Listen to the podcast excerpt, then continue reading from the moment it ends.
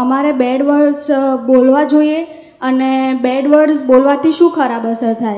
એ કોઈ પણ ખરાબ શબ્દ બોલીએ ને, તો આપણને દસ નુકસાન થાય. પહેલાંને એક નુકસાન થાય. દસ ગણું નુકસાન આપણું થાય. નહીં, વાવમાં બોલીએ, તું ચોર છે. એટલે વાવ સંભળાય, દસ વખત તું ચોર છે, તું ચોર છે, તું ચોર છે. એટલે આપણા શબ્દો આપણને નુકસાન કરે.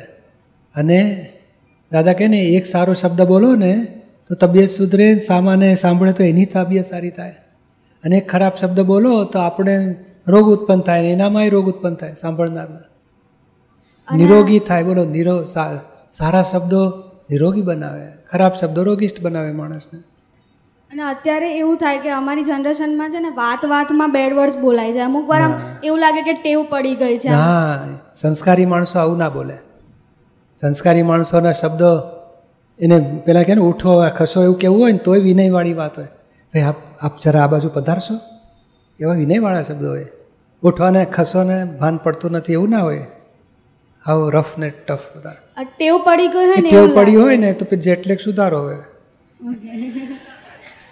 આ પ્રકૃતિને ટેવ આવડી લપસવાની બધી ટેવ પડે છે.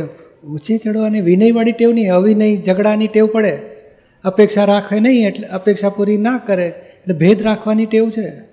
પણ અપેક્ષા પૂરી ના કરે છતાંય આપણે પ્રેમ મિત્ર સાથે એવો રાખીએ તો એ ચડતી ક્રમમાં ચડ્યા કહેવાય છે ને પેલું પડતી લખાણો બધા.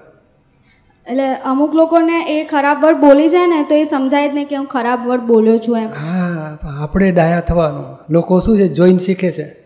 કાંઈક ખરાબ સાંભળેલું હોય તો આપણે શીખ્યા એવું આપણું જોઈને લોકો શીખશે. આપણે શું કામ આખું બોલીએ? આપણે સંસ્કારી શબ્દો બોલો? એટલે બાર બધાને છે ને એવું બોલવામાં એ લોકોને વટ પડતો હોય ને એવું લાગે તો. એ બધી ખોટી માન્યતા છે. આ બધું પેલો નહીં પીનારા હોય ને પછી કહેશે એ ત્રણ પીએ છે આપણે તો બે જ પીવાના. એ કંઈ સંસ્કારી વાતો કહેવાય? એ લોકોના સમાજમાં ચાલે શોખીન માણસો બધા. સંસ્કારી સમાજમાં ના ચાલે. એટલે અમારે એ બંધ કરવું હોય તો પહેલાં શું કરવું નક્કી કરવાનું. કોઈને એક પણ વાંકો શબ્દ બોલવો નથી. કોઈ સારા માણસો સાંભળે તો ગમે. સ્કૂલના ગુરુ ટીચરને બધા બેઠા હોય પ્રિન્સિપલ મમ્મી પપ્પા અને આપણે આવી વાતો કરીએ ગમે એ લોકોને? તો પછી સમજી જવાનું કોઈ સારા સંસ્કારી માણસોને આવા શબ્દો સાંભળવા ગમે નહીં. માટે આપણે બોલાય નહીં. પેલું નક્કી કરવાનું અને અત્યાર સુધી જેટલા વાંકા શબ્દો કોઈને બોલ્યા હોય અને એમાં તો આપણી ઇમ્પ્રેશન પડે એવું તો સારું કહેવાય એ અભિપ્રાય ધુવો. પ્રતિક્રમણ કરો. અને ફરી ક્યારેય ખરાબ શબ્દ બોલવો નથી. શક્તિ માગો દાદા ભગવાન પાસે. નિશ્ચય કરો બરોબર.